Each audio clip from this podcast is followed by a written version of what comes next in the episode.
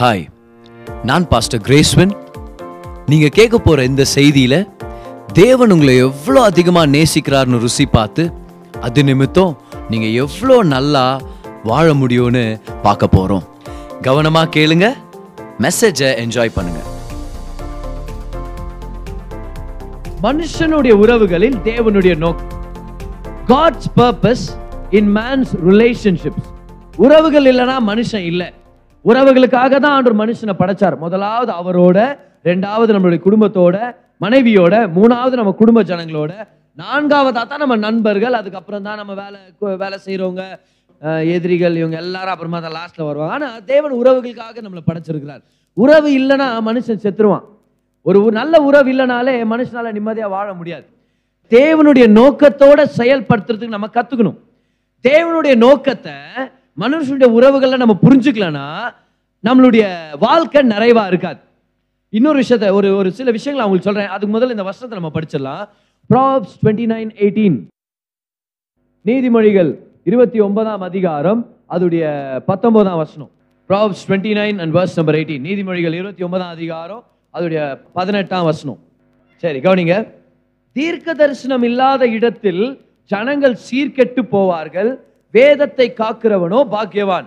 அப்ப தீர்க்க தரிசனம், வேத வார்த்தை அப்படின்றத இன்டர்சேஞ்ச் பண்ணி ஆண்டவர் எழுதி இருக்கிறார்ல, அதனால இப்படி படிக்கலாம். தேவனுடைய வார்த்தை இல்லாத இடத்தில் ஜனங்கள் சீர்கெட்டு போவார்கள். இங்கிலீஷ் பைபிள்ல இருக்கும், where there is no vision people perish. எல்லாரும் சொல்லுங்க, vision சொல்லுங்க, தரிசனம். தேவன் எதை பார்த்து நம்மளுக்கு சில காரியங்களை செய்யறாரோ அது பேர் நோக்கம். அது பேர் என்னது? நோக்கம். அப்ப நோக்கம்னா நம்ம என்ன பார்க்கிறோம், தேவன் நம்ம வாழ்க்கையில என்ன பார்க்கிறாருன்றது தான் நோக்கமே. புரிஞ்சுக்கிட்டீங்களா? நம்ம திருமணத்தை பார்க்கும்போது அவர் என்ன பார்க்கிறார், நம்மளுடைய குடும்பத்தை பார்க்கும்போது அவர் என்னத்தை பார்க்கிறார், நம்ம வாழ்க்கையை பார்க்கும்போது அவர் என்ன பார்க்கிறாரோ அதுதான் அவருடைய நோக்கம். அதே காரியத்தை நம்ம பார்த்துட்டோம்னா அது நம்ம தரிசனம், நம்ம விஷன். அது எதை பார்க்குறோமோ அதை தான் நம்ம பெற்றுக்கொள்ள முடியும், அதுதான் நம்ம செயல்படுத்த முடியும். ஆமென், ஹல்லேலூயா. சரி, ஸோ கவனிங்க நல்லா. தரிசனம் இல்லாத இடத்துல ஜனங்க சீர்கெட்டு போயிடுவாங்க. ஒரு மூணு விஷயத்தை உங்களுக்கு சொல்கிறேன் பாருங்களேன். தேவனுடைய நோக்கத்தை நம்ம புரிஞ்சுக்கலன்னா ஒரு மூணு விஷயங்கள் தவறான வாழ்க்கையில் நடக்க போகுது. அது என்னென்ன நடக்க போகுதுன்னா, எக்ஸ்பெரிமெண்டேஷன். என்ன நடக்க போகுது? எக்ஸ்பெரிமெண்டேஷன். எக்ஸ்பெரிமெண்ட் பண்ண ஆரம்பிச்சிருவாங்க. ஆண்டவருடைய நோக்கம் ஜனங்களுக்கு தெரியலனா ஆண்டவர் அந்த ஜனங்க வந்து எக்ஸ்பெரிமெண்ட் பண்ண ஆரம்பிச்சிருவாங்க. உங்கள் கையில் ஒரு பொருள் கொடுக்குறோம், அந்த பொருள் நீங்கள் பார்த்ததே இல்லைன்னு வச்சுக்கோங்களேன். இதுக்கு முன்னாடி அந்த பொருளை பார்த்ததே இல்லை. இப்போ என்ன பண்ணுவோம், அந்த பொருளை ட்ரை பண்ண ஆரம்பிப்போம். இது எதுக்கு யூஸ் பண்ணுறது, இது இது இது எது பண்ணால் இதோடைய பலன் நம்மளுக்கு அதிகமாக கிடைக்கும். ஒரு மிஷின் ஆட்டா அதை நோண்டி பார்ப்போம், பட்டன்கள் அமைதி பார்ப்போம், என்னடா அது ஒர்க் ஆக மாட்டேங்குது, கனெக்ட் பண்ணுவோம். அப்போது வாழ்க்கையுடைய நோக்கம் என்னான்னு தெரிஞ்சுக்கலன்னா என்ன ஆக போகுது, அதை எக்ஸ்பெரிமெண்ட். எல்லாம் சொல்லுங்க அந்த வார்த்தையை, எக்ஸ்பெரிமெண்ட் பண்ணுவோம். ஆனால் ட்ரையல் அண்ட் எரரில் நிறைய வேதனை இருக்குது. அதை தவறாகவும் நம்ம ட்ரை பண்ணி பார்த்துட முடியும். புரியுதுல? அதை தவறாகவும் நம்ம ட்ரை பண்ணி பார்த்துட முடியும். அதில் வந்து ஒரு நிறைவை நம்ம பார்க்கவே முடியாது. ஒரு டைமு ஒரு ஃபாரினர்ஸ் வந்து ஏதோ ஒரு கிஃப்ட் ஏதோ கொடுத்து விட்டாங்க வீட்டுக்கு. அப்போ நாங்கள் இன்னும் சின்ன வயசில் நம்ம இருந்தபோது என்ன பண்ணாங்கன்னா, அது வீட்டில் ஒரு இந்த சாப்பிட்ற பொருள், சாக்லேட்ஸு அதெல்லாம் நிறையா தருவாங்கள்ல, அதில் ஒன்று வந்து இந்த சாசேஜ். சாசேஜ் நீங்கள் சில பேர் பார்த்துருப்பீங்க, பல பேர் பார்த்துருப்பீங்க, சில பேர் சாப்பிட்ருப்பீங்க கூட. இந்த சாசேஜ்னால் கறியவே அப்படியே ஒரு கொலாய் மாதிரி பேக் பண்ணி தருவாங்க. கறி தான் அது, ஆனால் அது வந்து நல்லா மேஷ் பண்ணி கைமா மாதிரி பண்ணிட்டு அதை தருவாங்க. அதை வந்து என்ன பண்ணுன்னா ஸ்லைஸ் பண்ணி பர்கர் உள்ளெல்லாம் வச்சு சாப்பிடலாம். அந்த மாதிரி அந்த மாதிரி நிறையா அதை வீட்டில் வாங்கிட்டு இது என்னானே புரியல எங்களுக்கு. சரியா? அப்போ சாசேஜ், பர்கர் அதெல்லாம் நம்ம எதுவுமே. அப்போ நான் ஆறாவதோ ஏழாவதுனோ படிச்சுட்டு இருக்கிறேன்.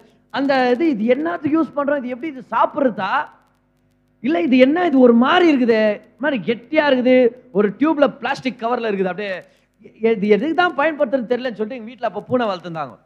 சரியா? அப்போ அப்படின்னா என்ன அர்த்தம், நிறைய சாபங்கள் இருந்துச்சு வீட்டில். அதனால் அப்புறம் அதை வெட்டி, இன்னும் சில பேர் வீட்டில் சாபங்கள் இருக்குது. சரியா? ஆனால் அதை அப்போ என்ன பண்ணிட்டோம், அதை ஸ்லைஸ் ஸ்லைஸாக வெட்டி சரி பூனைக்கு போட்டு பார்க்கலாம், சா அது நல்லா சாப்பிட்றது, ஏன்னா கறியாச்சு அது, அது எப்படி விடும் அது. புரியுதுல? ஸோ நல்லா சாப்பிடுங்குது. அப்போ அதை பற்றி தெரியாதப்ப யூ ஸ்டார்ட் எக்ஸ்பெரிமெண்டிங். வாழ்க்கை என்னன்னு தெரியலனா யூ ஸ்டார்ட், மேரேஜ் என்னன்னு தெரியலனா எக்ஸ்பெரிமெண்ட் பண்ண மாக்கிறோம். நிறைய பேர் பார், திருமணத்துடைய நோக்கமே தெரியல, கல்யாணம் பண்ணிக்குவாங்க. ஏன் கல்யாணம் பண்ணிக்கிறேன், இருபத்தஞ்சு வயசு ஆயிடுச்சு பதர், நான் கல்யாணம் பண்ணிக்கணும் தானே, எதுக்கு கல்யாணம் பண்ணிக்கிறாங்கன்னே தெரில. அப்புறம் கல்யாணம் பண்ணிட்ட பிறகு பரவாயில்ல பதர், என்ன இருந்தாலும் சந்திச்சேன் அப்படின்வாங்க. என்னத்துக்கு ஒரு மனைவி எதுக்காக தேவன் தராருன்னு கேளுங்க. என்னத்துக்கு தராரு, எல்லாரும் கட்டிக்கிறாங்க நானும் கட்டிக்கிறேன் சார் அப்படின்னா, சரி ஏன் கல்யாணம் பண்ணிக்கிறேன்னு தெரிஞ்சுக்காம கல்யாணம் பண்ணிக்கிட்டா அப்புறம் கொஞ்ச நாள் ஆகிட்ட பிறகு வராங்க பாரு வந்து, பதர் என்ன பண்ணுறதே தெரில பதர் எனக்கு ஹெல்ப் பண்ணுங்க பதர், என்ன என்ன ஹெல்ப் பண்ணும் பதர், இவ்வளோ நாள் இந்த பொண்ணு இந்த மாதிரிலாம் பேசல பதர், இப்போ பேசுனா பேசுனுக்குது, என்கிட்ட டைம் ஸ்பெண்ட் பண்ண மாட்டேங்கிறீங்க வந்து பதர், என்கிட்ட அன்பு கேட்குது அஃபெக்ஷன் கேட்குறாங்க, அப்புறம் நான் பேசும்போது கவனிங்கன்றாங்க, இந்த மாதிரிலாம் நடந்ததே இல்லை பதர். நான் கல்யாணத்துக்கு முன்னாடி நான் பேசினேன் அவள் கேட்டா, கல்யாண ஆரம்ப காலத்தில் அவள் பேசினா நான் கேட்டேன், இப்போ நாங்கள் ரெண்டு பேரும் பேசுகிறோம் ஊரே கேட்டு காது குத்து கேட்டு, அந்த மாதிரி ஆயிடுச்சு பதர் என் வாழ்க்கை. ஏன்னா நோக்கம் தெரியலன்னா ஆராய்ச்சி பண்ண ஆரம்பிச்சிருவோம், எக்ஸ்பெரிமெண்ட் ட்ரை பண்ணி பார்க்கலாமே இது என்னன்னு ட்ரை பண்ணி பார்க்கலாமே. ஸோ நோக்கம் தெரியலனா முதலாவது யூ வில் ஸ்டார்ட் எக்ஸ்பெரிமெண்டிங். ரெண்டாவதா when you don't know the purpose of God in your relationships, you will be sincere, but you can be sincerely wrong.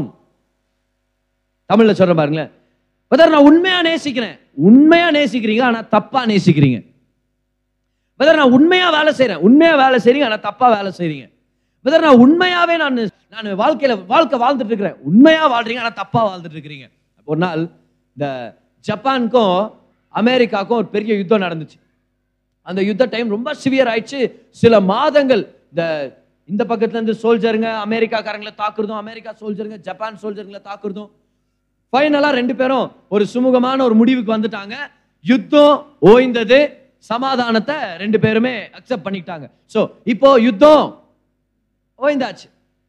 கொஞ்சம் வருஷங்களுக்கு அப்புறம், நான் சொல்லிங்கிறது கிட்டத்தட்ட பதினஞ்சு இருபது வருஷத்துக்கு அப்புறம், ஒரு டைம் காட்டுல போய் பார்த்தா, கவனிங்க, காட்டுல ஏதோ ஒரு விஷயத்த பார்க்க போய் அந்த இடத்துல ஒரு ஜப்பான் போர் வீரனை பார்க்குறாங்க. அந்த ஜாப்பனீஸ் சோல்ஜர் என்னன்னு பார்த்தா, அவன் குண்டு வெடிப்புல அதிகமாக இருந்து காதுடைய அந்த செயலை இழந்துட்டான். ஸோ காது கேட்கல, செவிடன் ஆயிட்டாரு குண்டு வெடிப்பு சத்தத்தினால.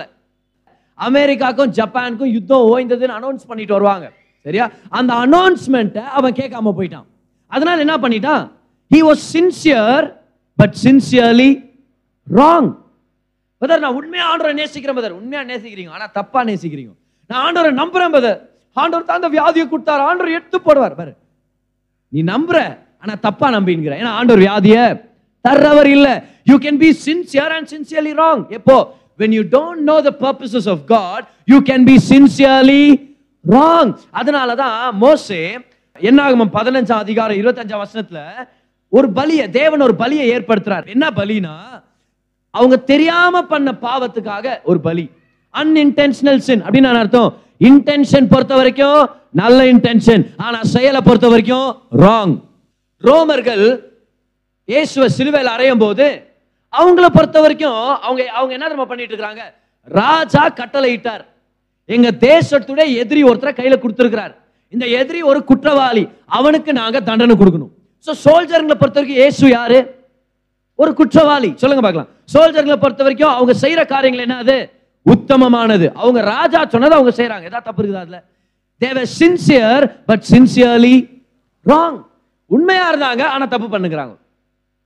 நோக்கம் தெரியலனா அப்படிதான் நடக்கும் நம்ம வாழ்க்கையில. உண்மையா செய்வோம் ஆனா பாரு, கல்யாணம் பண்ணிக்கிறது உண்மையா தானே பண்றோம்.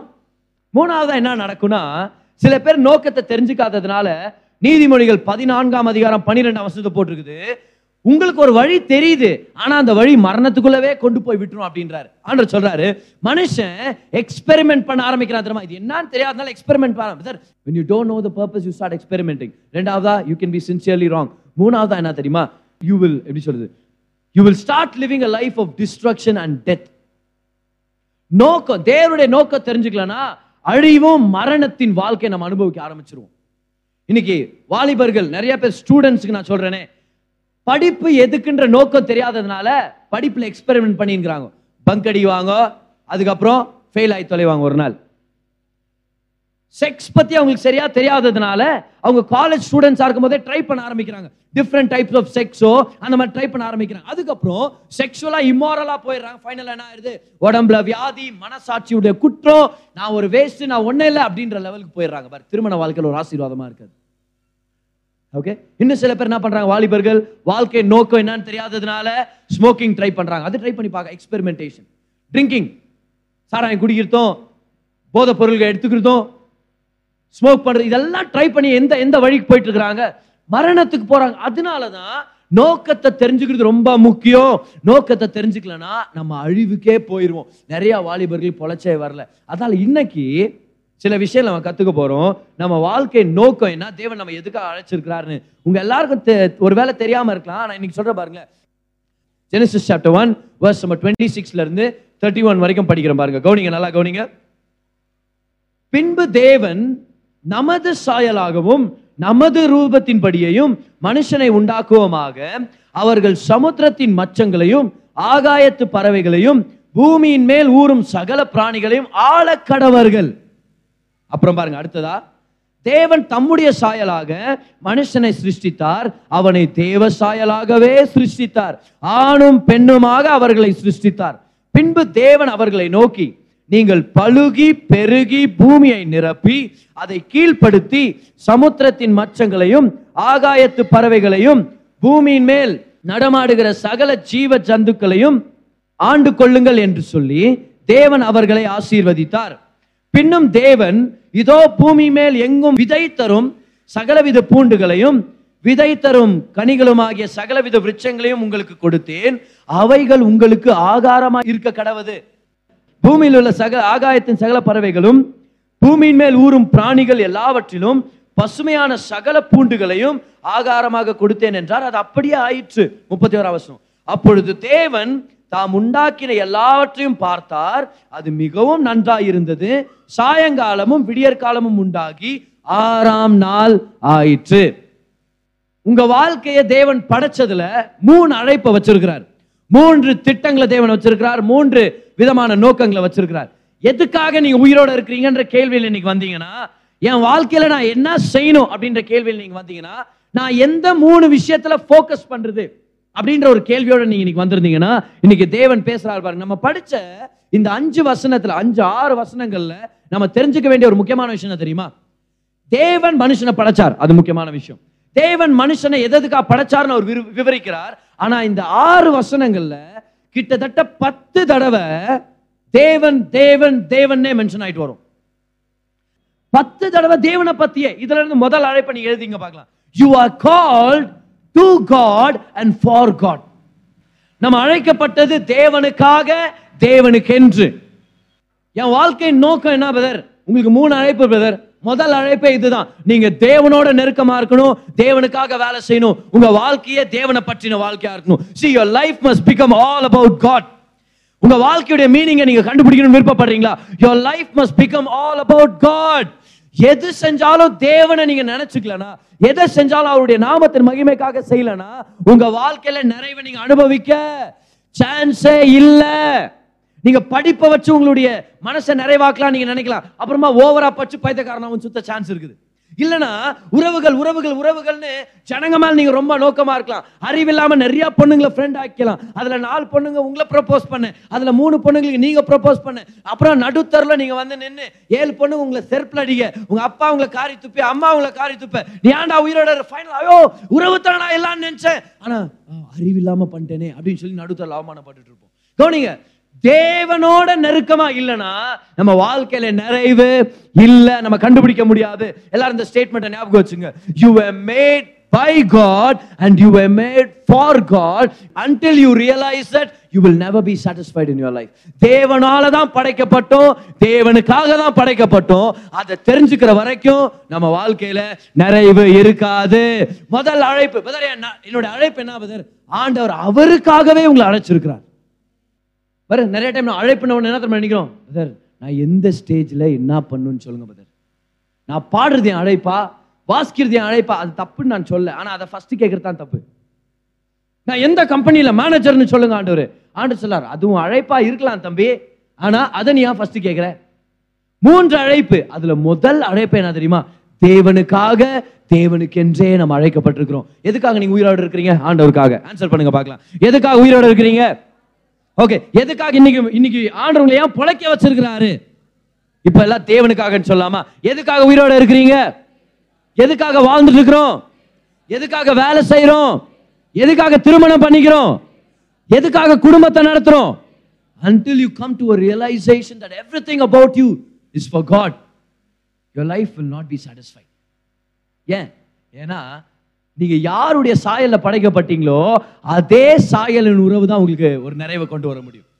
நீங்க வீட்டுல வெள்ளெலி வளர்க்கலாம், புறா வளர்க்கலாம், நிறைய பறவைகள் நீங்க வளர்க்கலாம், மீன்கள் நீங்க வளர்க்கலாம், சரியா, நாய்களும் பூனைங்களாம் நீங்க வளர்க்கலாம். ஆனா அதுங்க எல்லாமே ஒரு வகையில உங்களுக்கு ஒரு அன்பை ரெசிப்ரோகேட் பண்ண முடியும், ஒரு வகையில உங்கள்கிட்ட பாசத்தை காமிக்க முடியும், சரியா.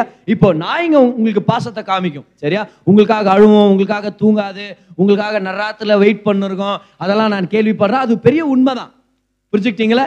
அது அது அது உண்மைதான், கனெக்டடா இருக்கும். ஆனா பூனைங்க அப்படி இல்லை, சும்மா சொல்லுங்கிறேன் நானு. ஆனா அவர் நாயை நீங்க நல்லா கவனிச்சீங்கன்னா நாய் என்ன தெரியுமா சொல்லும், இவ்வளவு நல்லா கவனிக்கிறாரு, ஒருவேளை இவர் தெய்வமோ. நீங்க பூனையை நல்லா கவனிச்சா பூனை என்ன தெரியுமா நினைக்கும், இவ்வளவு நல்லா என்ன கவனிக்கிறாங்களோ, ஒருவேளை நான் தெய்வமோ.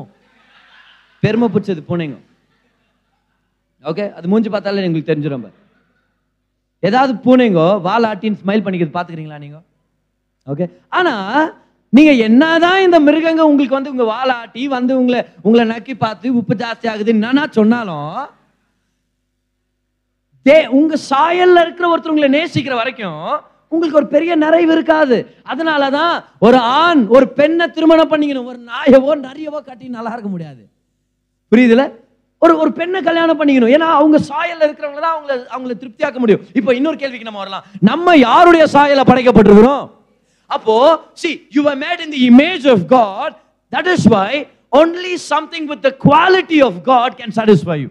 பர் உங்களுடைய குவாலிட்டி என்ன? Quality God quality. Come on come on, நம்மளாம் மேட் இன் சைனா இல்லை, அப்போ மேட் இன் இந்தியா கூட நம்ம இல்லை. ஹல்லேலூயா, ஆமென். நம்ம வந்து ஏதோ ஏதோ உலக தரத்தை சேர்ந்தவங்க இல்லை. உங்களுடைய என்னுடைய குவாலிட்டி என்னது? Heaven, made in heaven, God quality. பக்கத்தில் இருக்க பார்த்து சொல்லுங்க, காட் குவாலிட்டி. ஓகே, அவங்களுடைய கண்ணத்தை இப்படி கிள்ளி சொல்லுங்க பார்க்கலாம், காட் குவாலிட்டி. இப்போ இப்போ நீங்க சொல்லுங்க பார்க்கலாம். அப்போ காட் குவாலிட்டியில் இருக்கிறதா உங்களை நிறைவாக்கும். ஓ, புரிஞ்சவங்க ராமன் சொல்லுங்க பார்க்கலாம். தேவ ரகமானது மட்டும்தான் உங்களை நிறைவாக்க முடியும். சாராயம் காட் குவாலிட்டியா? அப்ப உங்களை நிறைவாக்காது. ஓகே, சிகரெட் காட் குவாலிட்டியா? அப்ப அது உங்களை நிறைவாக்காது. ஆமென். இந்த உலக தரத்து எந்த பொருளா இருக்கட்டும் காட் குவாலிட்டியில என்ன இருக்குதோ அது மட்டும்தான் உங்களை நிறைவாக்க முடியும். சத்தமா ஆமென் சொல்லுங்க பார்க்கலாம் எல்லாருமே. ஹல்லேலூயா. only things that are god quality can satisfy you. you were made for god and by god. so நம்ம உள்ளத்துல ஒரு காலியான இடம் இருக்குது. அந்த காலியான இடம் எந்த யாரால நிரப்ப முடியும்? இது உங்க உள்ளமா இருந்தா, இதுதான் உங்க உள்ளம்னா, இந்த இடத்துல டபிள்யூ இருக்குது. இந்த டபிள்யூ தான் தேவனை ரெப்ரசென்ட் பண்றதுன்னு வச்சுக்கோங்களேன். கரெக்டா அந்த ஷேப்ல இருக்கிற ஒண்ணு தான் நம்ம அந்த இடத்துல அட்டாச் பண்ண முடியும். எக்ஸாக்டா அந்த இடத்துல கட் பண்ணி எடுத்துடுறோம்னு வச்சுக்கோங்க. இப்போ டபிள்யூவை எடுத்துட்டு போய் வந்தாதான் அது செட் ஆக முடியும். நீங்க எக்ஸை எத்துன்னு போய் அழுத்தின்னு இருக்க முடியாது. அமுத்தி அப்படியே உட்கார வச்சறான் அப்புறம் நான்ட்டு என்ன ஆகிடும்? அது நாசமாயிடும் இல்லையா? நீங்க ஒரு பிஓ சிஓ எக்ஸோ அதுங்களே எடுத்து நீங்க அமுத்துனீங்கன்னா கூட அந்த இடத்துல ஃபிட் ஆகாது. பாரு, நம்ம எல்லாரும் உள்ளத்திலையும் ஆண்டவர் மட்டுமே நிறைவாக்க முடிகிற ஒரு விஷயம் இருக்குது. அது எந்த சிகரெட்டாலையும் உறவுகளாலேயோ பணத்தினாலேயோ பதவினாலேயோ அந்தஸ்தினாலேயோ உங்க கணவனாலேயோ மனைவியால கூட அதை நிரப்பவே முடியாது. ஓ, உங்களுக்கு இப்ப புரியாது, கல்யாணத்துக்கு அப்புறம் தான் உங்களுக்கு புரியும். நீங்க நினைக்கிறீங்க, ஓ நான் மட்டும் நான் நான் விரும்புற மாதிரி ஒரு பொண்ணு கிடைச்சிச்சுன்னா என் லைஃப் செட்டில்டா. ஆண்டவரால நிரப்ப முடியுது, ஆண்டவரால மட்டும்தான் நிரப்ப முடியும். ஆமென். கவனிங்க, கல்யாணத்துக்கு முன்னாடியும் தேவன் தான் நிறைவு, கல்யாணத்துக்கு அப்புறமும் தேவன் தான் நிறைவு. You are made in only something that is of God quality can satisfy you. So இப்போ ஒரு கேள்வி கேட்குறேன், கர்த்தருடைய வார்த்தை God குவாலிட்டியா இல்ல earthly குவாலிட்டியா? அதனாலதான் கர்த்தருடைய வார்த்தை நம்ம நிறைவாக்குது. ஏன்? ஏன்னா only God quality can satisfy us. நல்ல உறவுகள், தேவனுடைய உறவுகள், நல்ல சபை நம்மளை சாட்டிஸ்ஃபை ஆகுது. எதனால? God quality. நல்லா ஜெபம் பண்றோம், அது நம்மளை சாட்டிஸ்ஃபை பண்ணுது, because it came from God. Amen. Only God quality can satisfy us. So முதலாவது மூணு அழைப்புகள் இருக்குது நமக்கு. எவ்வளவு அழைப்புகள்? மூணு அழைப்பு. அதுல முதல் அழைப்பு நீங்க ஆன்சர் பண்ற வரைக்கும் நான் விடுற மாதிரி இல்லை. சரி, முதல் அழைப்பு எல்லாருக்கும் இந்த மூணு அழைப்பு இருக்குது. முதலாவது இங்கிலீஷ்ல சொல்லாமா? You were called to God and for God. சரி, இப்ப தமிழ்ல சொல்லுங்க, தேவனுக்கென்று அழைக்கப்பட்டிருக்கிறோம், தேவனுக்காகவே அழைக்கப்பட்டிருக்கிறோம். So first, ஆண்டவர்ட்ட நெருக்கமா இருக்கிறதுக்காகவும் அவர்கிட்ட நிறைவாகிறதுக்காகவே தேவன் நம்மளை படைச்சிருக்கார். எவ்வளவு பேர் ரெண்டாவது விஷயத்துக்காக ரெடியா இருக்கிறீங்க? இது அத்தனையும் நமக்கு எங்க கிடைச்சிச்சு? ஜெனசிஸ் ஒன்ல இருந்து கிடைச்சிச்சு. ஓகே, ஆண்டவர் மனுஷனை படைக்கும் போது ஒரு ரெக்கார்டு இருந்துச்சுல, அந்த ரெக்கார்ட்ல, சோ தேவன் மனுஷனை படைச்ச ரெக்கார்ட்ல அட்லீஸ்ட் பத்து தடவையாவது தேவனை பற்றி மென்ஷன் ஆயிருக்கு. எவ்வளவு தடவை? பத்து தடவை ஆண்டவர் மென்ஷன் பண்ணிட்டாரு. தேவன் படைச்சார், தேவனுடைய சாயலாக தேவன் சொன்னார், தேவன் ஆசீர்வதிச்சார். So man's life is all about God. மனுஷன் எத்தனாவது நாள் படைக்கப்பட்டான்? ஆறாவது நாள். ஆறுனா இன்கம்ப்ளீட் அர்த்தம், ஏழாவதா தேவன் வந்தாதான் அது கம்ப்ளீட். ஆமென். அப்படின்னா மனுஷன் படைக்கப்படும் போதே இன்கம்ப்ளீட்டா தான் படைச்சார். ஏன்? தேவனோட சாஞ்சு வாழும் போது நம்ம லைஃப் பர்ஃபெக்டா இருக்குது, கம்ப்ளீட்டா இருக்குது. ஓகே. சோ ரெண்டாவது அழைப்பு அங்கேயே ஆண்டவர் மென்ஷன் பண்ணியிருக்கிறார் பாருங்க. Genesis chapter one verse number இருபத்தி எட்டுல பாருங்க என்ன சொல்றாருன்னு. பின்பு தேவன் அவர்களை நோக்கி, ரெண்டு பேர் இருக்கிறாங்க, ஆதாம் ஏவாள் இருக்கிறாங்கல்ல, அந்த ரெண்டு பேரை பார்த்து ஆண்டவர் அவங்களை பார்த்து சொல்றாரு, போனீங்க, நீங்கள் பழுகி பெருகி பூமியை நிரப்பி, பழுகி பெருகி பூமியை நிரப்பி. இப்போ ஃப்ரூட்ஃபுல்லா இருங்கன்றதுக்கு நிறைய அர்த்தங்கள் இருக்குது. நீங்க செய்யற வேலை எல்லாம் நல்லா உருப்படியா செய்யுங்க, நல்லா சந்தோஷமா வெற்றிகரமா இருங்கன்றதுலாம் கரெக்ட் தான். ஆனா இந்த ஃப்ரூட்ஃபுல்ன்றத பிசினஸ்க்கு நம்ம எடுத்துக்கலாம், இந்த ஃப்ரூட்ஃபுல்ன்றத சபைக்கு எடுத்துக்கலாம், ஃப்ரூட்ஃபுல்ன்ற நம்மளுடைய கெரியர்ஸ் நம்ம எடுத்துக்கலாம்ன்றதுல எந்த தவறும் இல்லை. ஆனா நீங்களே சொல்லுங்க, டைரக்டான இம்ப்ளிகேஷன் என்னது? நீங்கள் பழுகி பெருகினா என்ன அர்த்தம்? நீங்கள் அழுகி கருகின்னு சொல்ல ஆசீர்வாதம் இல்ல, ஆசீர்வாதம். நீங்கள் பழுகி பெருகி, you be fruitful and multiply. ஒரு ஆடு கனி கொடுத்துச்சுன்னா ஃப்ரூட்ஃபுல்லா இருந்துச்சுன்னா ஆட்டுக்குட்டியை பெற்றெடுக்குது.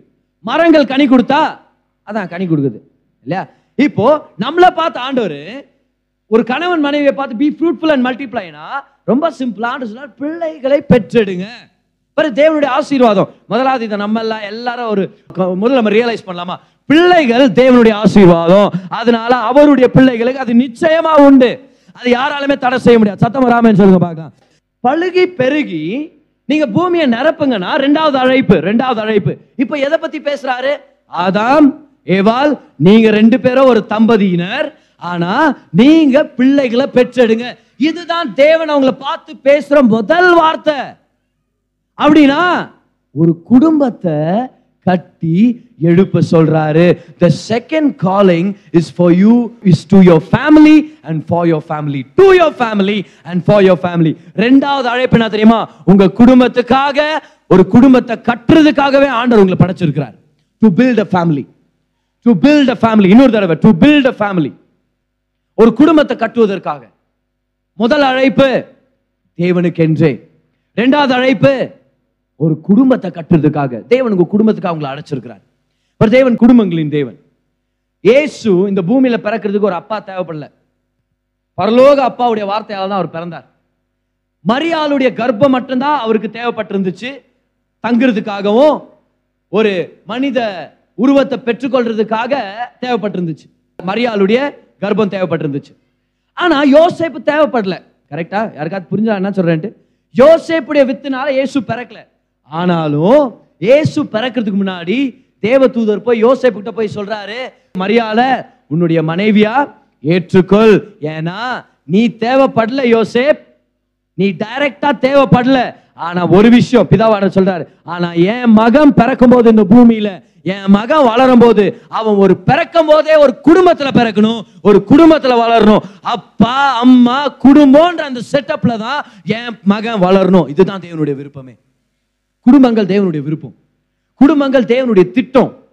குடும்பம்ன்றது மனுஷனா கண்டுபிடிச்சது இல்ல, இது கான்ஸ்டிடியூஷன் கொண்டு வந்தது இல்ல. ஒரு கணவனும் மனைவியும் இணைஞ்சிருந்து பிள்ளைகளை பெற்று குடும்பத்தை நடத்தணும்ன்றது தேவனுடைய திட்டம். அதை இப்ப மாத்தக்கூடாது. எப்படி? பையனுங்க பையனுங்க கல்யாணம் பண்ணிங்க, பொண்ணுங்க பொண்ணுங்க கல்யாணம் பண்ணிங்க, அவன் அவன் இஷ்டத்துப்படி நீங்களா செஞ்சுங்கன்றது இது மனுஷன் கொண்டு வர்ற குழப்பம்.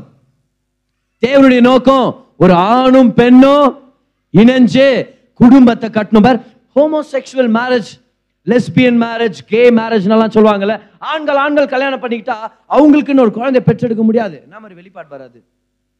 பெண்கள் பெண்கள் திருமணம் பண்ணி நீங்க குழந்தைய பெற்றெடுக்க முடியாது. இன்னைக்கு பிசாசு அநேக இடங்கள்ல பெண் பெண் திருமணத்தையும் ஆண் ஆணுக்கான திருமணத்தை பிசாசு எல்லாத்தையும் ஏன் கிளப்பி விட்டுருக்கானா? தேவன் குடும்பத்தை நேசிக்கிறார், பிசாசு குடும்பங்களை வெறுக்கிறான். ஒரு குடும்பம் உருவாயிடக்கூடாது, அதுக்காகவே அவன் இந்த ஓரின செயற்கை திருமணங்களை அவன் கொண்டு வந்துட்டு இருக்கிறான் நிறைய இடத்துல. Because the devil hates families. ஆமென், ஹல்லேலூயா. ஆண்டவர் குடும்பங்களின் தேவன். இயேசு பிறக்கிறதுக்கு யோசேப் தேவையில்லை, ஆனாலும் யோசேப்பை சொல்றாரு, நீ போ கல்யாணம் பண்ணிக்கோ, என் மகன் பிறக்கும் போது அவன் குடும்பத்துல இருக்கணும். See, how are you prioritizing your family? உங்கள் குடும்பங்களை நீங்கள் ப்ரையாரிட்டைஸ் பண்ணுறீங்களா? குடும்பத்தில் இருக்கிறவங்களோட நேரத்தை செலவழிக்கிறத நீங்கள் முக்கியத்துவம் கொடுக்குறீங்களா? அதான் ப்ரையாரிட்டைஸ். சரியா? நல்லா ஞாபகம் வச்சுங்க. குடும்பத்துக்கு முக்கியத்துவம் கொடுக்காதவங்க வாழ்க்கையில் நிறைவை பார்க்க முடியாது. ஆண்டவர் வசனத்தை போட்டிருக்குது, தனிமையானவர்களை குடும்பங்களில் சேர்த்து வைக்கிறார். வசனத்தை போட்டிருக்குது, He places the solitary in families. ஆமென். குடும்பங்களின் தேவன் தேவன் நோவாவை காப்பாற்றும் போது நோவாவை மட்டும் காப்பாற்றல, நோவாவுடைய குடும்பத்தையே காப்பாற்றினார். தேவன் லோத்தை காப்பாற்றும் போது லோத்தை மட்டும் வெளியே கூட்டிட்டு வரல, அவன் குடும்பத்தையே வெளியே கூட்டிட்டு வந்தார். பஸ்கா பண்டிகையை ஆசரிக்கும் போது ஒரு ஒருத்தனுக்கும் ஒரு ஒரு ஆட்டு தொடையும் ஒரு ஒரு ஆட்டு தலையும் குறா அப்படின்னு சொல்லாம ஒரு ஒரு குடும்பத்துக்கு ஒரு ஆடை ஏற்படுத்துங்கன்னு சொன்னார். தேவன் குடும்பங்களின் தேவனா இருக்கிறார். ரெண்டாவதா, எதுக்கு அழைக்கப்பட்டிருக்கிறீங்க? You are call to your family. எவ்வளவு பேருக்கு ஒரு ரெண்டு விஷயமா அது புரிஞ்சிச்சு? பதர், என் காலிங்க என்னன்னு எனக்கு தெரியல. பதர் தெரியுமே உங்களுக்கு. ஃபர்ஸ்ட் காலிங் சொல்லுங்க பார்க்கலாம். தேவனுக்காக, தேவனுக்கு என்று. ரெண்டாவது, ஒரு குடும்பத்தை கட்டுறதுக்காகவும் அந்த குடும்பத்துக்கு நீங்க கமிட்டடா இருக்கணுன்றதுக்காகவும் ஆண்டு உங்களை படைச்சார். அப்போ நல்லா கவனிக்குது, ரொம்ப முக்கியமான விஷயம். குடும்பத்துடைய சிஸ்டமை மதிக்காத பொண்ணையோ பையனையோ நீங்க கல்யாணம் பண்ணிக்கிட்டீங்கன்னா உங்க வாழ்க்கை நல்லா இருக்காது. ஒரு குடும்பத்தை கட்டுறதுக்கு நீங்க விரும்புற பொண்ணோ இல்லை அந்த பையனோ இல்லை உங்க வீட்டில் பார்த்துருக்கிற பொண்ணோ மாப்பிள்ளையோ, குடும்பத்தை வாங்க நம்ம ரெண்டு பேரும் சேர்ந்து ஒரு ஃபேமிலியை பில்ட் பண்ணலாம் அப்படின்னு அவங்க சொல்ற விருப்பம் அவங்களுக்கு இல்லைன்னா அவங்களை நீங்க கல்யாணம் பண்ணிக்காதீங்க. உங்க வாழ்க்கை பெரிய பிரச்சனையில போய் முடிஞ்சிடும். ஏன்னா சில பையனுக்கு இருக்கிறாங்க பாரு, ஃபேமிலிக்கு ரெஸ்பான்சிபிளா இருக்கிறது அவங்களுக்கு என்னமே இல்லை. சம்பாரிச்சு இருபதாயிரம் ரூபாய் சம்பாரிச்சாங்கன்னா பதினஞ்சாயிரம் ரூபாய் ஃப்ரெண்டுக்கு மேலே செலவழிப்பாங்க. வீட்டுக்கு வந்து பணம் தர மாட்டாங்க, வெறும் ஷூங்களும் அப்படியே மொபைலுங்களும் ட்ரெஸ்ஸுங்களும் வாங்கி போட்டுன்னு இருப்பாங்க. வீட்டுக்கு சப்போர்ட் பண்ண மாட்டாங்க. அந்த மாதிரி பையனை பார்த்தீங்கன்னா ஓடிடுங்க. அவன் கூட இல்லை, அவனை விட்டு. He is not a family guy. சில பேர் இது ஓல்டு ஃபேஷன் நினைச்சிட்டு இருக்கிறாங்க. எப்படி உனக்கு எந்த மாதிரி பொண்ணு வேணும்னா குடும்பன்ற வார்த்தை மென்ஷன் பண்ணுறதே பயப்படுறாங்க. இல்லை, அந்த பொண்ணு அழகாகணும், மூக்கு மொழியாகணும், நாக்கணும், அப்படியா இருக்கணும், அப்படியா இருக்கணும், அத்தாம்பது குடும்பன்ற வார்த்தை மென்ஷன் பண்ண பண்றோம் நம்ம. பாரு, குடும்பத்துக்கு செட்டான ஒரு பொண்ணை, செட்டுன்னு சொல்றதை விட ஒரு உன் கூட சேர்ந்து ஒரு குடும்பத்தை கட்டி எழுப்புற ஒரு பெண்மணியா இருக்கணும். எப்ப பார்த்தாலும் ஷாப்பிங் ஷாப்பிங் ஷாப்பிங்னு ஃபோரம்ல எந்திரிச்சு அப்படியே கருடா மால்ல வந்து பட்டு தூங்கி நிற்குது நான் அந்த பொண்ணு. அப்ப நீங்க கேள்வி கேட்கணும், இதை கட்டி எப்படி நான் குடும்பத்தை நடத்துறது? ஆமென். எப்படி இந்த குடும்பத்தை நடத்துறது? So if you are not committed to build a family, don't marry. வாலிப தம்பி தங்கச்சிங்க நல்லா கவனிங்க. ஒரு குடும்பத்தை கட்டுறதுக்கு உங்களுக்கு விருப்பம் இல்லைன்னா திருமணம் பண்ணிக்க வேண்டாம். நான் ஒரு குடும்பத்தை கட்டுறேன் பதர், என் பிள்ளைகளுக்கு நான் ஒரு பொறுப்பான தாயா இருக்க போறேன், ஒரு தகப்பனா இருக்க போறேன் அப்படின்னு நீங்க எப்ப சொல்றீங்களோ அப்பதான் நீங்க பெற்றுக்கொள்ள முடியும். ஆமென். திருமண வாழ்க்கை மூணு விஷயம். முதலாவது, நீங்க என்ஜாய் பண்ணணும் ஒரு ஒருத்தரை. ரெண்டாவது, ஒரு குடும்பத்தை கட்டணும். மூணாவதா, அந்த குடும்பத்து மூலமா தேவனுடைய ராஜ்யத்தை கட்டணும். அவ்வளவு சிம்பிள். திருமண வாழ்க்கையுடைய பர்பஸ் என்ன பதர்? நீங்க கணவன் மனைவி என்ஜாய் பண்ணுங்க. ஆண்டோடைய பிரச்சனத்தை, ஆண்டோடைய அன்பை, ஆண்டோடைய அரவணைப்பை நீங்க ரெண்டு பேரும் என்ஜாய் பண்ணுங்க. ரெண்டாவது, ஒரு குடும்பத்தை கட்டுங்க. குழந்தைகளை பெற்றெடுங்க, குடும்பத்தை கட்டுங்க. மூன்றாவது, அந்த குடும்பத்து மூலமா தேவனுடைய ராஜ்யத்தை கட்டுங்க, தேவனை மகிமைப்படுத்துங்க. இதுதான் ஃபேமிலியுடைய purpose. If you are not ready to commit to a family, don't get married. பிள்ளைய வளர்க்குறதுக்கு ஞானமும் இல்லாமல் ஆசையும் இல்லாத ஒரு பொண்ணை கட்டின்னு அப்புறம் நீங்கள் ஒரு நாலஞ்சு குழந்தை ஆகிட்டு அந்த அம்மா பார்த்தா சும்மா ஊர் சுற்றினோம், வெறும் சீரியலுங்க பார்த்துன்னு, வெறும் பிக்சருங்க பார்த்துன்னு, ஊருக்கு அதிகங்களை பேசுன்னு, பசங்களை சரியாக கவனிக்காம, தெய்வ பயத்தில் வளர்க்காம, புரியுதா, கர்த்தருடைய வார்த்தையை சொல்லி கொடுத்து வளர்க்காம, நல்ல கேரக்டரிஸ்டிக்ஸை சொல்லி கொடுத்து வளர்க்காம இருந்துட்டாங்கன்னா அந்த மாதிரி ஒரு குடும்பத்தில் உங்கள் பிள்ளைகள் கஷ்டப்படக்கூடாது. You are called to God and now you are called to your family. மூணாவதா பார்க்கலாமா அதே ரகசியத்தை? எல்லாரும் ஜெனசிஸ் சாப்டர் ஒன் இருபத்தி ஆறு இருபத்தி எட்டு இது ரெண்டையும் நம்ம படிக்கலாம். பின்பு தேவன் நமது சாயலாகவும் நமது ரூபத்தின்படியே மனுஷனை உண்டாக்குவோமாக. அவர்கள், இதான் முக்கியமானது, சமுத்திரத்தின் மச்சங்களையும் ஆகாயத்து பறவைகளையும் மிக மிருக ஜீவன்களையும் பூமி அனைத்தையும் பூமியின் மேல் ஊறும் சகல பிராணிகளையும் ஆழக்கடவர்கள். அந்த வார்த்தையை ஞாபகம் வச்சுங்க, ஆழக்கடவர்கள். இப்போ இருபத்தி எட்டாம் வசனத்தை வரலாமா? பின்பு தேவன் அவர்களை நோக்கி, நீங்கள் பலுகி பெருகி பூமியை நிரப்பி அதை கீழ்படுத்தி சமுத்திரத்தின் மச்சங்களையும் ஆகாயத்து பறவைகளையும் பூமி மேல் நடமாடுகிற சகல ஜீவ ஜந்துக்களையும் ஆண்டு கொள்ளுங்கள் என்று தேவன் அவர்களை ஆசீர்வதித்தார். Have dominion. எல்லாரும் சொல்லுங்க, டொமினியன். டொமினியன்னா ஆளுகை செய்யுங்க. யார் மாதிரி ஆளுகை செய்யுங்க? ராஜாவை போல ஆளுகை செய்யுங்க. அப்ப தேவன் சொல்றாரு, நான் ராஜாதி ராஜா, ராஜாங்களுக்கெல்லாம் நான் ராஜா. ஆனா நான் யாருக்கு ராஜா? நான் உனக்கு ராஜா. ஏன்னா நீ தான் ராஜா, நான் ராஜாதி ராஜா. யாருக்காவது புரிஞ்சுச்சா? நீங்க எல்லாம் ராஜாங்கோ, ஆனா நான் உங்களுக்கு எல்லாம் ராஜா. சோ எனக்கு ஒரு ராஜ்யம் இருக்குது, அந்த ராஜ்யத்துல எல்லாருமே ராஜாக்கள். அந்த ஒரு ஒரு ராஜாக்களும் என் ராஜ்யத்தை ஆளுகை செய்யறவங்களா ஆண்டவர் மாத்தி இருக்கிறார். இப்போ அந்த ராஜாதி ராஜாக்கு நம்ம எல்லாருமே ராஜாக்களும் ராஜாத்திகளுமா இருக்கிறோம் அந்த இடத்துல. சரியா? இப்போ தேவனுடைய ராஜ்யம் தான் இது எல்லாமே. நம்மளாம் என்ன செயல்படுறோம்? தேவனுடைய ராஜ்யத்துக்குள்ள ஜனங்களை சேர்க்கறதுக்காக நம்ம செயல்படுறோம். மூணாவதா, ராஜ்யத்தில் ஆளுகை செய்யுங்கன்றார். இதுதான் மூணாவது அழைப்பு, ராஜ்யத்தில் ஆளுகை செய்யுங்க. எல்லாரும் சொல்லுங்க ராஜ்யம், எல்லாரும் சொல்லுங்க கிங்டம். இப்போ உங்களுக்கு புரியும் பாருங்களேன். Third calling, you are called to his kingdom to build his kingdom. இப்போ புரியுது பாரு உங்களுக்கு. இந்த இதை தான் நம்ம ரொம்ப யோசிக்கிறோம், ஆனா இது மூணாவது தான் இருக்குது. You are called to his kingdom to build his kingdom. அவருடைய ராஜ்யத்துக்காக, அவருடைய ராஜ்யத்தை கட்டும்படியாக ஆண்டவங்களை பயன்படுத்துறார். இதுல தான் நம்மளுடைய கெரியர் வருது.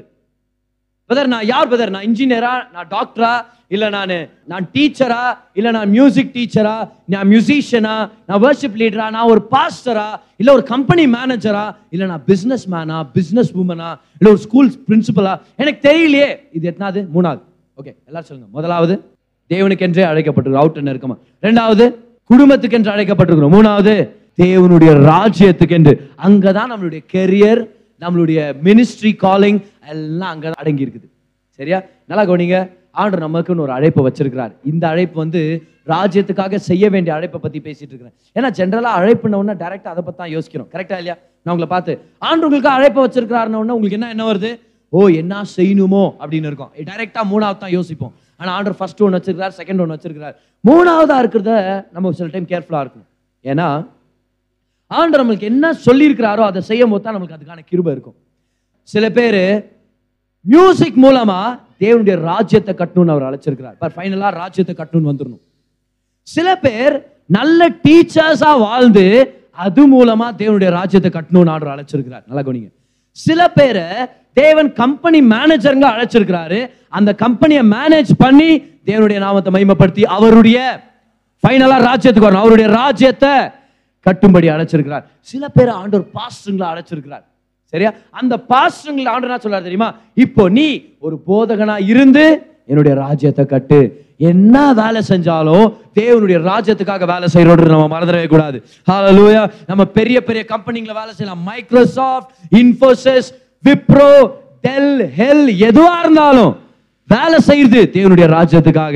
அந்த சம்பாத்தியம் முதலாவது தேவனுடைய ராஜ்யத்துக்காக. You are called to God, you are called to your family, and you are called to the kingdom of God. நம்ம priority கூட எப்படி இருக்கணும்? முக்கியத்துவம் முதலாவது நம்ம வாழ்க்கையில தேவன், இரண்டாவது நம்ம வாழ்க்கையில குடும்பம், மூணாவது நம்ம வாழ்க்கையில தேவனுடைய ராஜ்யத்துக்காக நம்மளுடைய வேலை. பணம் வருது, வந்த உடனே அதை மூணா பிரிச்சுருங்க. ஃபர்ஸ்ட் மூணா பிரிங்க, நாலா அஞ்சா கூட அப்புறமா நீங்க பிரிச்சுக்கலாம். ஜென்ரலா மூணா பிரிச்சுங்க இப்போதைக்கு. முதல் யாருக்கு? ரெண்டாவதா அந்த பணத்துல முக்கியமான பங்கு யாருக்கு? குடும்பத்துக்கு. மூணாவதா அது உங்களுடைய கெரியர். எல்லாச்சும் உங்க கெரியர், உங்களுடைய கெரியர், உங்களுடைய தொழில், உங்களுடைய வேலை, உங்களுடைய வாழ்க்கை, உங்க பிசினஸ், எல்லாமே மூணாவதா தான் தங்குது. சரி, உங்களுக்கு நேரம் இருக்குது, உங்க டைம் மூணா பிரிச்சுக்கலாமா? இப்போதைக்கு காலையில் எந்திரிச்ச உடனே முதல் யாருக்கு? ரெண்டாவதா நீங்க கேட்க வேண்டிய கேள்வி குடும்பத்துல குவாலிட்டி டைம் ஸ்பெண்ட் பண்ணும். மூணாவதா போய் ஒழுங்கா வேலை செய்யணும். எல்லாவற்றையும் இப்படி பிரிச்சுங்க. உங்க ஆபீஸ்ல எவ்வளவு கடுமையா வேலை செய்யறீங்களோ அதை விட ஆராதனையில அதிகமா நல்லா ஆராதிக்கணும். ஆபீஸ்ல எப்படி ஓடி ஓடி வேலை செய்யறோமோ இங்க குதிச்சு குதிச்சு நல்லா ஆராதிக்கணும். ஃபர்ஸ்ட் நம்ம எனர்ஜி யாருக்காக? ரெண்டாவதா யாருக்காக? குடும்பத்துக்காக. மூணாவதா யாருக்காக? நம்மளுடைய அழைப்பு, நம்ம வேலை, ராஜ்யத்துக்கான வேலை. அது பேர் தான் அழைப்பு. What is calling? You work to build the kingdom. That is what is called calling. அழைப்புன உடனே பாஸ்டர் நினைக்காதீங்க. பிரதர் ஆண்டவர் அழைச்சுக்கிறார். என்ன அழைச்சுக்கிறார்? டீச்சர் அழைச்சுக்கிறார். டீச் பண்ணுங்க நல்லா இல்லையா? அது படி தான் நமக்கு அழைப்பு இருக்கும். ஸோ மூணாவது ஞாபகம் வச்சுங்க, ஆண்டவர் நமக்குன்னு ஒரு அழைப்பை வச்சிருக்கிறார். அழைப்புன உடனே டேரக்டா ஃபுல் டைம் மினிஸ்ட்ரி தான் யோசிக்காதீங்க. அழைப்புன உடனே ஸ்டேஜும் மைக்கும் அப்படியே தபலாவும் அப்படிலாம் யோசிக்க கூடாது. அழைப்புன அதுவும் இருக்கலாம், அதுவும் மேன்மையான அழைப்பு. ஆக்சுவலாக ஊழியம் தான் இருக்கிறதுலே சிறந்த வேலை. புரிஞ்சுக்கிட்டீங்களா? முதல்ல என் கமிட்மெண்ட் என்னுடைய பிள்ளைக்காக தான், என் மனைவிக்கு தான், அதுக்கப்புறம் தான் எல்லாமே. சரியா? ஆனால் ஞாபகம் வச்சுங்க, first God, second family, that's one number. மூணாவது your calling and your career. அதுதான் மூணாவது. இன்னைக்கு இதை குழப்பி விட்டுறோம் தெரியுமா? அதான் பிரச்சனை. ஆக்சுவலா ஒருத்தருடைய ஸ்டோரி உங்களுக்கு சொல்றேன் பாருங்க. அவர் பேர் வந்து ஈசாக். ஈசாக் ரொம்ப ஃபேமஸ் ஆனவர். ஆபிரகாம் மாதிரி ஒரு விசுவாசத்தின் தகப்பனுக்கு பிறந்தவன் ஈசாக். ரொம்ப நல்லா வாழ்ந்தான். நல்ல அம்மா, சரியா, நல்ல அப்பா, ரெண்டு பேரும் விசுவாசத்தின் ஜனங்களா இருந்தாங்க, நல்லா வளர்த்தாங்க. எவ்வளவு நல்லா ஈசாக்கு தெளிவா இருந்தார்னா, ரெபேக்காவை கூட்டிட்டு வரும்போது ஈசாக் வந்து வயல்வெளியில கர்த்தருடைய வார்த்தையை தியானம் பண்ணிட்டு இருந்தார். எப்படி தெரியாது கர்த்தருடைய வார்த்தை? ஏன்னா வயல்வெளின்றது கர்த்தருடைய வார்த்தை கிடையாது. சரியா? சோ அங்க அவர் தியானம் அவ்வளவு நல்லா தேவன் வளர்த்தார். தான் அப்பா தேவனுக்காக உன்னை நான் சாக்ரிஃபைஸ் பண்றேன்னு சொல்லும் போது கூட அந்த முப்பத்தி மூன்று வயசு வாலிபன் போய் அந்த பேர் பலிபீடத்து மேல படுத்துக்கிட்டார். அந்த அளவுக்கு ஒபீடியன்டாவும் நல்ல ஒரு நல்ல ஒரு மகன் தான், எந்த பிரச்சனையும் இல்லை. ஆனா ஒரு நாள் கல்யாணம் ஆகுது. கல்யாணம் ஆகிட்ட பிறகு ஒரு பஞ்சம் வருது. கல்யாணம் ஆனதுனால பஞ்சம் வரல அப்படின்னு நினைக்கிறீங்க சில பேர். ஒரு பஞ்சம் வருது, மழை இல்லை, தண்ணி இல்லாதனால ஒரு பெரிய போராட்டம். என்ன பண்றான், வேற ஒரு தேசத்துக்கு போலான்ட்டு எகிப்துக்கு புறப்புனுக்குறான். ஆண்டவர் வராரு, ஈசாக் எல்லாரும் பண்றதை நீயும் பண்ணாத, எல்லாரும் எகிப்துக்கு போறாங்க, நீ எகிப்துக்கு போகாத, நீ கெராருக்கு போ. இப்போ ஐசக் இருந்தது பியர்ஷெபா, பியர்ஷெபால இருந்து எங்க கொண்டு போனாரு, கெரார். கெரார்ன்றது ஒரு ஊரு, ஒரே கெரார் பிச்சை ஊரா இருக்குமே அப்படின்ட்டு அது கெரார். அது வந்து அது வேற ஒரு ஊர். அந்த ஊர் ராஜாவுடைய டைட்டில் வந்து அபிமெலெக். ஓகே, இப்போ நம்ம ஊர்ல எப்படி அல்தூர்லேக்கோ அது மாதிரி அபிமெலெக். அந்த இதுல இந்த அபிமெலெக்ன்றவரு அந்த ஊர்ல இருக்கிறார். இப்போ இப்போ ஈசாக் போறான் பாரு. போன உடனே என்ன நடக்குது பாருங்க, ஆண்டோடைய வார்த்தையால தான் வர்றான். கொஞ்ச நாள் என்ன பண்றான், ஐசக் போய் ஒரு விதை விதைக்கிறான், அப்படியே நூறு மடங்கு ஆண்டவர் பலனை கொடுக்குறாரு, எல்லாம் நடக்குது பாரு. ஆனா இவன் என்ன ஆண்டவர் மேலேயும் இல்லை, பொண்டாட்டிய மேலேயும் இல்லை பாரு. ஆண்டவருக்காக இன்னும் ஐசக் ஒரு பலிபீடத்தை கூட கட்டல, மனைவியும் பெரிய அளவுல நேச மாதிரி தெரியல. ஆனா அவன் கண்கள் எத்தனையுமா வெறும் பிசினஸ் தான். நிறைய ஆடு மாடுகள் இருக்குது, ஆடு மாடுகளுக்கு தண்ணி வேணும், போய் கிணறு தோன்றான். அதுக்கு முன்னாடி என்ன ஆயிடுது, நல்ல விதை விதைச்சு நிறைய ஆசீர்வாதம் வந்தா அந்த ஊர் ராஜா வந்து சொல்றான், நீ எங்களோட ரொம்ப பெரிய நகரம் ஓடிடு. ஏன், ஏன்னா இனிமே எல்லாம் உன்ன ராஜான்றவானுங்க, என்ன அப்புறமா ராஜான்னு சொல்ல மாட்டானுங்கன்ட்டு ராஜா துரத்திடுறான் பாரு. கிருபை இல்லை, ஜனங்கிட்ட கிருபை இல்லை. அவன் வாழ்க்கை பாருங்க என்ன நிலைமையில இருக்குது. ஆசீர்வாதம் பெற்றவன் ஆனா வாழ்க்கையில பார்த்தா ரொம்ப குழப்பங்களோட இருக்கிறான். சரி சரி விடுங்க ராஜா நான் போறேன்னு சொல்லிட்டு ஐசக் கிளம்பி வரான். வந்துட்டு என்ன பண்றான், ஓ எங்க அப்பாவுடைய கிணறு ராஜான்னு சொல்லிட்டு திரும்பியும் தோன்றான். ஏன்னா அதை அதை நிரப்பி வச்சுருந்தாங்க பாரு. திரும்பியும் தோன்றான், அந்த ஒரு ஜனங்க வந்துடுறான், இல்லை அது எங்க கிணறு நீ போயிடுன்ட்டு. சரி சரி சரின்னு சொல்லிட்டு போறான். இன்னொரு இடத்துக்கு போய் அங்க ஒரு ஆபிரகாமுடைய கிணறு இருக்குது, அதையும் தோண்டி எடுக்கிறான். அந்த ஒரு ஜனங்க, இல்ல இல்ல இது எங்களுக்கு தேவை, நீ போயிடு அப்படின்னு பாரு. அவன் வாழ்க்கையில கிருபையே இல்லை பாரு, தயவே இல்லை, வாழ்க்கையே குழப்பம். ஆண்டவர் மேலேயும் என்ன இல்லை, மனைவி மேலேயும் என்ன இல்லை, வெறும் பிசினஸ் பிசினஸ்னே சுத்தின்கிறான். ஃபைனலா ஈசாக்குடைய வேலைக்காரங்க சொல்றாங்க, சார் தண்ணி கெடுச்சு, எவனும் சண்டை போடல, ரெஹபோத்தின் பேர் வைடா அப்படின்றாரு. ஏன்னா ஆண்டவர் நம்மளுக்கு ரூமை ஏற்படுத்தி கொடுத்தாருன்னு. அப்புறம் அங்கேயும் அவனுக்கு நிம்மதி இல்லை பார். கிளம்பி பேர்ஷெபாக்கு வந்துறான். பேர்ஷெபா தான் உடன்படிக்கையின் இடம், அதுதான் அவங்க அப்பாவுடைய இடம். ஸோ பேர்ஷெபாக்கு வந்த உடனே அன்னைக்கு நைட் ஆண்டவன் கனவுல வந்து பேசுறாரு பார், நான் உன்னை ஆசீர்வதிக்கிறேன், நீ பயப்படாத, நான் உன்னை பெரிய ஜாதி ஆக்குறேன், உன் வாழ்க்கையை நீ சீர்படுத்திக்கோன்னு ஆண்டவர் ரிமைண்ட் பண்றாரு. அப்பதான் ஐசக் தன் வாழ்க்கையவே சீர்திருத்துறாரு. பார்க்கலாமா என்ன பண்றாருன்னு சொல்லிட்டு எல்லாருமே ஜெனசிஸ் இருபத்தி ஆறு இருபத்தி ஐந்து எடுத்துங்க. இருபத்தி நாலு படிக்கிறேன். அன்று ராத்திரியில் கர்த்தர் அவனுக்கு தரிசனமாகி, நான் உன் தகப்பனாகிய ஆபிரகாமின் தேவன், பயப்படாதே, நான் உன்னுடனே கூட இருந்து என் ஊழியக்காரனாகிய ஆபிரகாமின் நிமித்தம் உன்னை ஆசீர்வதித்து உன் சந்ததியை பெருக பண்ணுவேன் என்றார். இருபத்தி ஐந்தாம் வசனம் பாருங்க. இப்பதான் ஐசக் திருந்தான். அங்கே அவன் ஒரு பலிபீடத்தை கட்டி கர்த்தருடைய நாமத்தை தொழுது கொண்டு, முதலாவது என்ன பண்றா, பலிபீடம் என்னது அடையாளம், தேவனை ஆராதிக்கிறது, தேவனை தேடுறதுக்கு அடையாளம். அவன் லைஃப்பை பிரையாரிடைஸ் பண்றான். அங்கே தன் கூடாரத்தை போட்டான். கூடாரம் என்னது அடையாளம், கூடாரத்துல யார் தங்க போறது, மனைவி பிள்ளைகள். அப்ப அப்புறம் மனைவி பிள்ளைகள் யாரு, குடும்பம், ஃபேமிலி. ரெண்டாவதா கூடாரத்தை போட்டான். மூணாவதா பாருங்க என்ன பண்றான்னு சொல்லி, அவ்விடத்தில் ஈசாக்கின் வேலைக்காரர் ஒரு துறவை வெட்டினார்கள். துறவுனா கிணறு. இவ்வளவு நாள் அவனுடைய கண்கள் எது மேல இருந்துச்சு, தண்ணி வேணும் தண்ணி வேணும் தண்ணி. எதுக்காக, ஆடு மாடுக்காக. ஐசக்குடைய மைண்ட்ல இருந்தது ஒன்னே ஒன் தான், இது அவனுடைய வேலை மட்டும்தான். நான் கிணறு தோணும் கிணறு தோணும் கிணறு தோணும் கிணறு தோணும், ஆடு மாடுகள் தண்ணி வேணும். ரெபேக்காவையும் கவனிக்கல, தேவனையும் ஆராதிக்கவே இல்லை. ஆனா ஃபைனலா அவன் வாழ்க்கையை சரிப்படுத்துறான் பாருங்க. அங்கே ஒரு பலிபீடத்தை கட்டி, அங்கே ஒரு கூடாரத்தை போட்டு, மூன்றாவதா ஒரு கிணறு தோன்னா. அவன் கெரியரை லாஸ்ட்ல வச்சான் பாருங்க. இருபத்தி ஆறாம் வசனம். அபிமலேக்கும் அவன் சிநேகிதன் ஆகிய அந்த அந்த பையனும் அவன் சேனாதிபதி ஆகிய அந்த அவனும் கெரார்ல இருந்து அவனிடத்தில் வந்தார்கள்.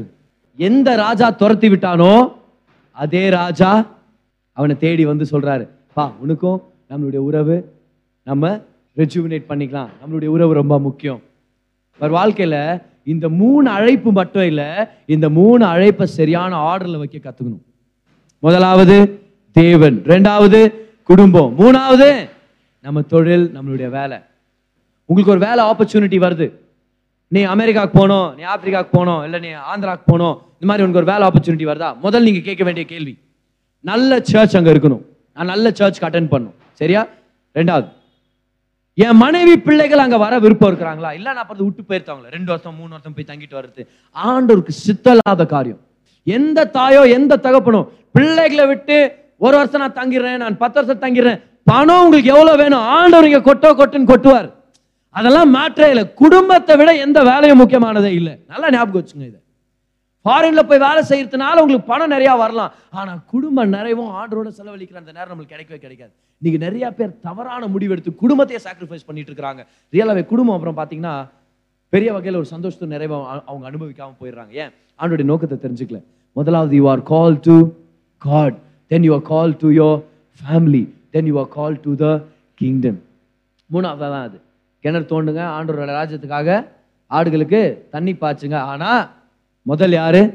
பலிபீடம், ரெண்டாவது கூடாரம், மூணாவது கிணறு. வாலிப பிள்ளைகள் இப்பவே இதை நல்லா ஞாபகம் வச்சுங்க. இப்பவே உங்க லைஃப் எப்படி அரேஞ்ச் பண்ணுங்க. பண விஷயத்துல, உறவுகள், எல்லாத்துலையுமே தேவன் மகிமைப்படணும், குடும்பம் ஆசீர்வதிக்கப்படணும், அதுக்கப்புறம் தேவனுடைய அழைப்பை ராஜ்யத்தை கட்டுறதுக்காக நீங்க செயல்படணும். You have three callings in your life. மூணாவது மட்டும் யோசிக்கிறது, என்ன செய்யறது ஆண்டவருக்காக, என்ன செய்யறது ஆண்டவருக்காக, என்ன செய்யறது ஆண்டவர் சொல்றார், ஃபர்ஸ்ட்ல இருந்து வா, எனக்காக நீ அழைக்கப்பட்டிருக்கிற, என் சமூகத்துல உட்காரு, என்கிட்ட பேசு, என் கூட நீ நேரத்தை செலவழி. ரெண்டாவதா குடும்பத்துக்கு ஃபெய்த்ஃபுல்லா இருங்க. மூணாவதா சபையில வந்து ஆண்டவருக்கு ஏதாவது செய்யுங்க, உங்க வேலையில இருந்து ஏதாவது எடுத்துட்டு வந்து ஆண்டவருக்கு நீங்க செய்யுங்க. ஆனா அது எல்லாமே மூணாவது தான். ஆமென். ஆனா ask a question today, are you wasting your life? இந்த மூணு காரியங்களும் கரெக்டான இடத்துல தான் இருக்குதா, இல்லை அதை குழப்பி விட்டுட்டு வாழ்க்கையில விளையாடிட்டு இருக்கிறீங்களா? வாழ்க்கை ரொம்ப விலை உயர்ந்தது. தேவகுமாரனுடைய உயிரியே கொடுத்து ஆண்டவருக்கு ஒரு வாழ்க்கை கொடுத்துருக்கிறார்.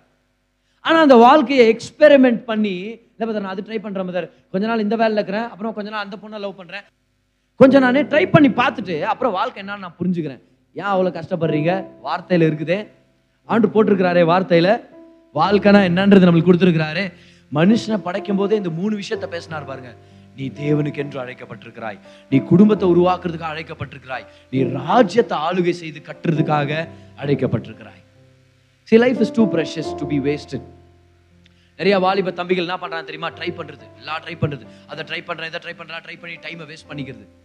முதல்ல நான் நினைச்சுக்கிறாங்க, இதுதான் வாலிப பசங்களுடைய ஒரு பெரிய பிரச்சனை. அவங்களுடைய வாலிபம் முடியவே முடியாதுன்னு நினைச்சுக்கிறாங்க. நீங்க நினைக்கிறீங்க எப்பவுமே வாலிபனா இருக்க போறீங்க. ஆனா நம்ம என்ன நினைக்கிறோம்னா, எப்பவுமே இதே மாதிரி லைஃப் கண்டினியூ. இல்ல இல்ல இல்ல, life is very short.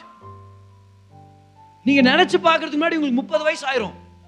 Oh, நீ கண்ண முடித்து முப்பது வயசு ஆயிடுச்சான்னு யோசனை, முப்பத்தி மூணு வயசு ஆயிருக்கும், முப்பத்தி அஞ்சாவது பர்த்டே கேக் ஏத்துன்னு வந்து இருப்பாங்க. எப்படா போச்சு இவ்வளவு நேரம் நினைச்சுன்னு இருப்பீங்க. எவ்வளவு முக்கியமானது பாரு வாழ்க்கை. நீங்க நினைச்சு பாக்குறதுக்கு முன்னாடி உங்க வாழ்க்கை வேகமா போயிரு. இன்னும் என்ன தெரியுமா? இல்ல பதர் நான் ட்ரை பண்றேன் பதர். என் கேள்வி இதுதான், எக்ஸ்பெரிமெண்ட் பண்ணி கண்டுபிடிக்கிற அளவுக்கு பெரிய ஞானியா நம்ம? கண்டுபிடிச்சிருவீங்களா வாழ்க்கை என்ன அப்படின்ட்டு? சாவத்துக்குள்ள கண்டுபிடிச்சிருவீங்களா? இல்ல, ஃபைனலா ஆண்டவர்ட்ட நம்ம வரணுமா இருக்கு. ஆமென். அவர் தான் நம்மளுக்கு ஆன்சர் கொடுக்குவார். இன்னைக்கு நம்மளுக்கு கிடைச்சிருச்சே, என்ன ஆனந்தமான விஷயம்.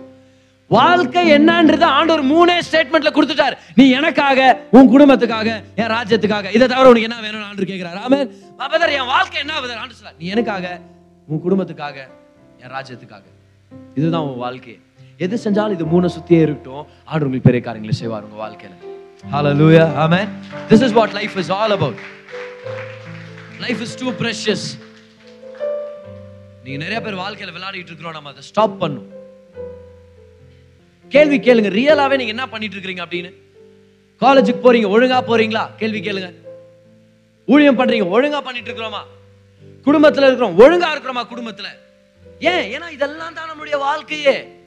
இதுல விளையாடிட்டு நம்ம வாழ்க்கை இழந்துட்டு ஆண்டவர் ஏன் என்ன கைவிட்டாருன்னு சொல்லிட்டு சிலுவையில போய் நீங்க கத்தின்னு இருக்க. நல்லா கவனிங்க, இதுதான் தெளிவான விஷயம். You are call to God, you are call to your family, and then you call to the kingdom of God, to build the kingdom of God.